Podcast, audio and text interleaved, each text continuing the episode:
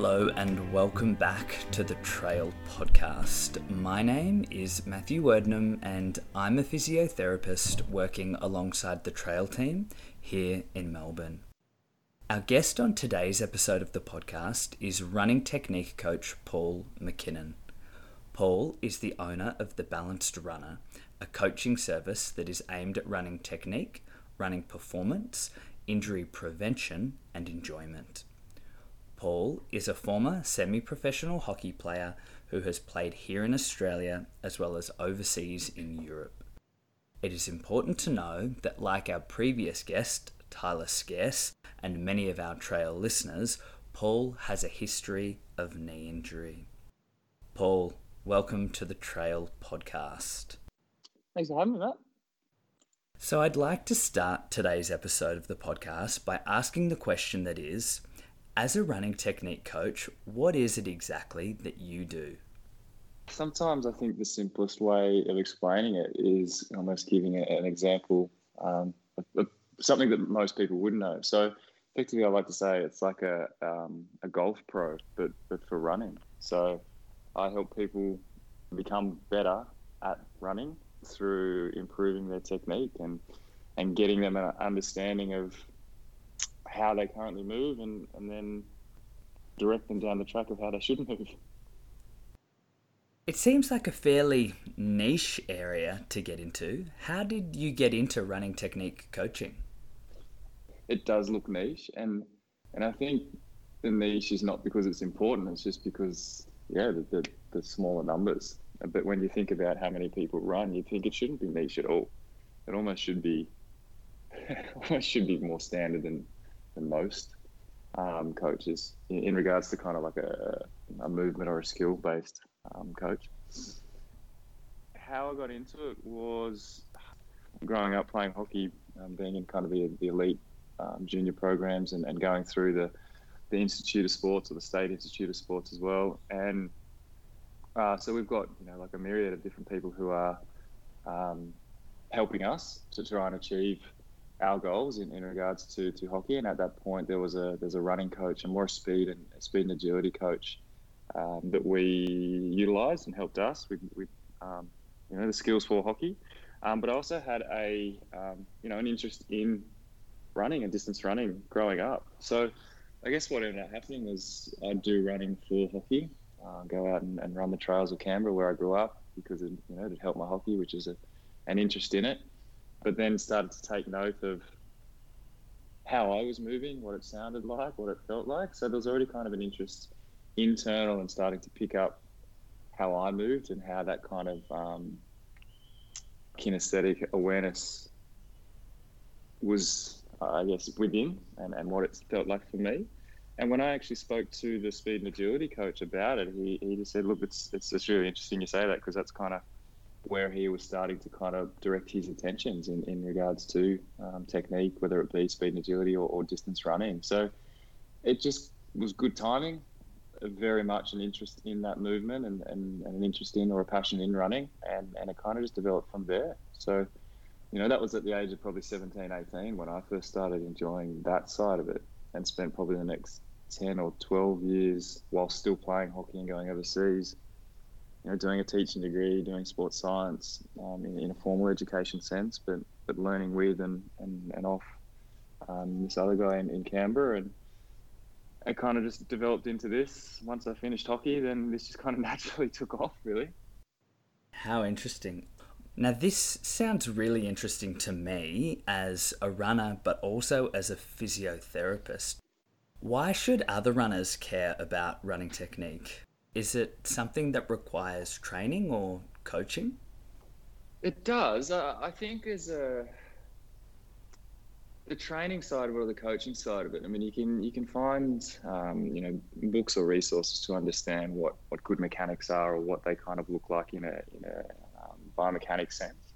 So that's that's pretty easy to find or, or, or readily available. I think I think there's two kind of parts to your question. The, the runners should be interested in it in a means to understand what they're doing um, but not then trying to replicate or match or mimic what they're reading or what they see as someone who is who's doing it well, because each individual has to be changed in a different way, and just trying to match or mimic someone doesn't take into account, say, a difference in body type, a difference in injury background, a difference in um, learning style or understanding of how their, their current body moves. And, and often we'll think we have a good understanding of our, our movement, but we don't normally give it the best of meaning. So we think we're in a good position, we think we're in, in good movement or, or even symmetrical movement. The reality is nine times out of ten they're not. So I guess it's good to start to take a take stock as an individual as to what you kind of hear, what you feel, what you think you feel. Um, but then have someone to kind of independently look at it and reflect on it and try and get you to feel what's actually happening. Now, Paul, I'm aware that you yourself have had a knee injury. Could you tell our listeners a little bit about that? Yeah, so growing up, I think it was about 15 or 16, I had my first knee surgery. So I had a um, partial removal of meniscus and left knee a bit more of like a lateral tear and kind of the removal, little fingernail size removal of that piece. It just kind of created some bothers, gave way here and there, and while I was playing hockey, and yeah, that was my first. And then when I was 18, I had osteochondritis. So I had some pretty large pieces of articular cartilage coming out of the lateral femoral head. Um, I think it was, but it was in a non-weight bearing area, and I had two surgeries within the space of about eight days because I I went in and had one piece taken out of out of the knee. Like I was actually at training. I'd had some swelling in the knee, a little bit clunky. Uh, looked at my knee. There was a lump out one side of it. Pressed it. Lump went back in the knee. Thought, okay, well that's probably not ideal. Went back over to the, the side of the field. Looked at the knee again, and it was on the other side of the knee. So there was you know big big piece of cartilage floating around the, the joint went and had the first surgery. That was fine. And then about three or four days later, had that that same sensation of feeling that something was something was floating in there again. I had to go back in eight days after the initial surgery, and there was another two little pieces floating out. So that was floating around. So that was when I was 18, and all on the left knee. And then probably two years later, I was yeah 20, turning 21. The the lateral tear probably increased and I had um, a meniscal repair. So they tried to to stitch it up, and I was off it for six weeks, completely non weight bearing, and then six weeks um, walking, and then by the end of that, started running. Well, subsequently had a deep vein thrombosis from it, which wasn't which wasn't great. I think I had like a 11 centimeter blood clot in the in the calf, which wasn't ideal.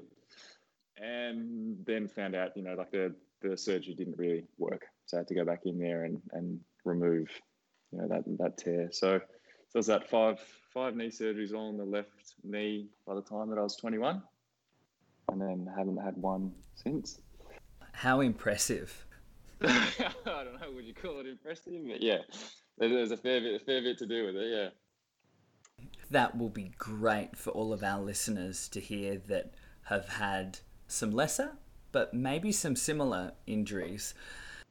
Now, I'm interested how do you use your experience and your knowledge of running technique to manage your own knee injury, as well as athletes that come to you with knee injuries?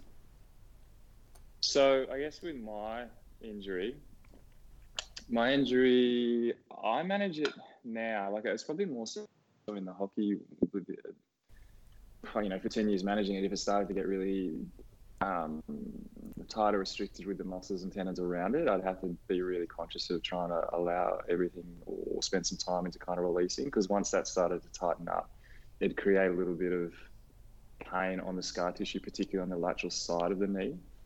In the knee, I never really had too much issues with it. So I guess the technique side of it being not having too much problem in the joint itself. It was more probably around the scar tissue around the outside of it. And it was just being conscious of not being pushing it once I start to feel um, that, um,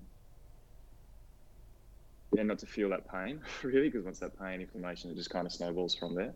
So being conscious and aware of what it is that that creates it, what it is that actually alleviates it, and just be really conscious of it um, and take note of it. In regards to, uh, I guess, how it's helped with my technique, I guess being aware of just how it sounds, what it what it looks like, what it feels like, and how it affects my movement. So if there's inflammation on that lateral side, um, and, and, then it actually starts to decrease the amount of range, and obviously then that's going to change the dynamics of the mechanics of of the left leg in particular as I run, both at easy pace or, or into into yeah, speed work. Now, Paul, before we let you go, can you please leave our listeners with three tips on how to manage their capacity to run? One, one being pretty simple is, is you know like listening to a difference between pain being a response to to whether it be the injury itself um, or something that is physically hurting.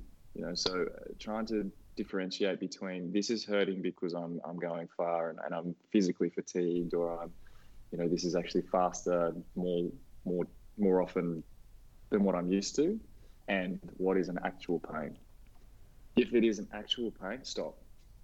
You know, so so actually getting that real awareness that if it's a physical pain, just to stop because I think too often people think, oh, in running you're running a bit of pain. You know, you shouldn't. You got to get rid of that mentality. You know, it's hurting for a reason. So that's you know one side of it, and just understanding that if I'm hurting because I've just done 10 400s and I'm like I'm heaving, I'm hurting, it's just physically difficult, then that physical difficulty, that's good. Being really conscious and being able to delineate between the two not running, it's just a slight discomfort, slight little bit of pain. No, that's pain. If it's happening in the first kilometre, two, three of your, your run, that's pain. So that's a that's a real indication to stop.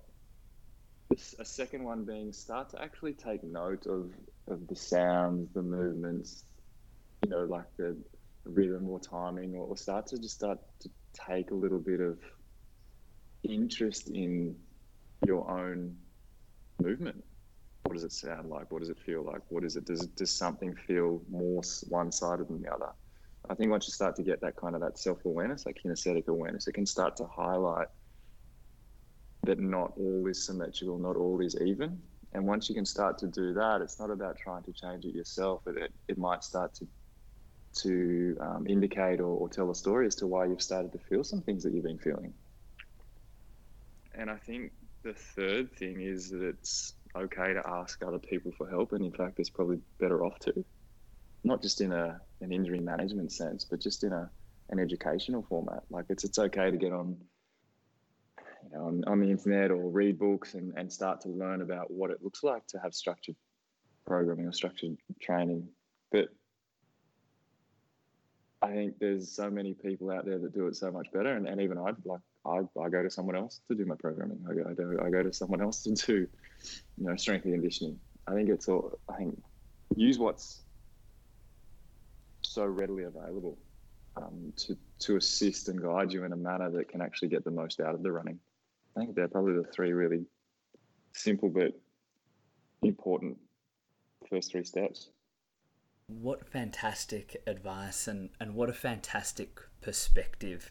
I really hope that the listeners of this podcast realize that running technique coaching is not as niche as it's been made out to be, and that it is okay to seek advice and ask someone who has more experience in, in that area.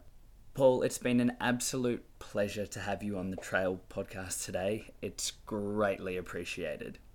No worries, man. Thanks for having me anytime. If you enjoyed the podcast, please feel free to share it with family and friends with or without knee pain. If you're interested in learning more, head to the La Trobe Sport and Exercise Medicine Research Centre's Twitter account at Latrobe SEM. You can also find us on Facebook at Latrobe SEMRC. Thank you for listening, and we hope to see you again for the next instalment of the Trail